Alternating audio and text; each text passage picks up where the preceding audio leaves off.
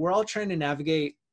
life right now with everything going on and all the restrictions and and busyness and people working from home and and everything so it, it, there was a certain level of um, just like empathy to all all sides of, of a transaction yeah. that are kind of necessary right now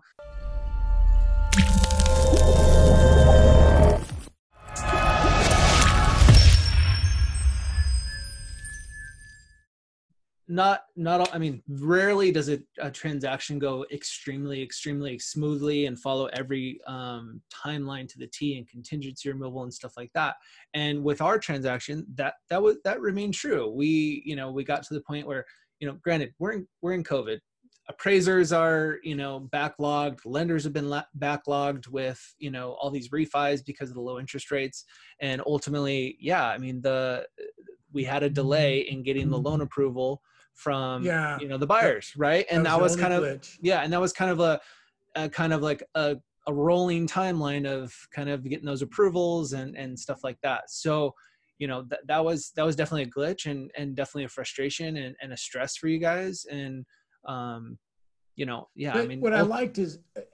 that really wasn't something i thought you could control but you seemed to know just when to call didn't freak out, didn't call it right up front, knew what was going on. It was in the underwriter's hands. Someone needed, I think it had to deal with the fact that during this time everyone was refinancing, the verification process, especially with dealing with a school district, which the owners were one of them uh, worked with the district.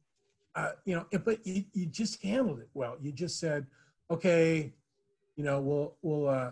now it's time. We'll give them four days or whatever it was, and if we don't have action, then I'll then I will press and you press at the right time and everything was right.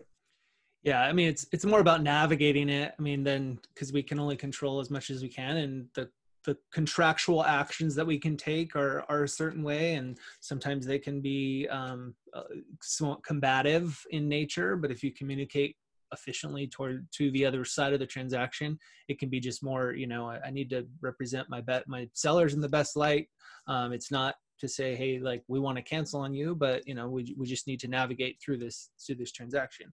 And something I learned early on in you know March, April, it, it just kind of came down to like we're all trying to navigate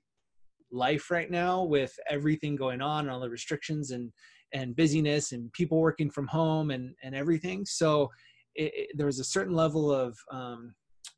just like empathy to all all sides of, of a transaction yeah. that are kind of necessary right now and that was that was one of those situations where it was just like okay like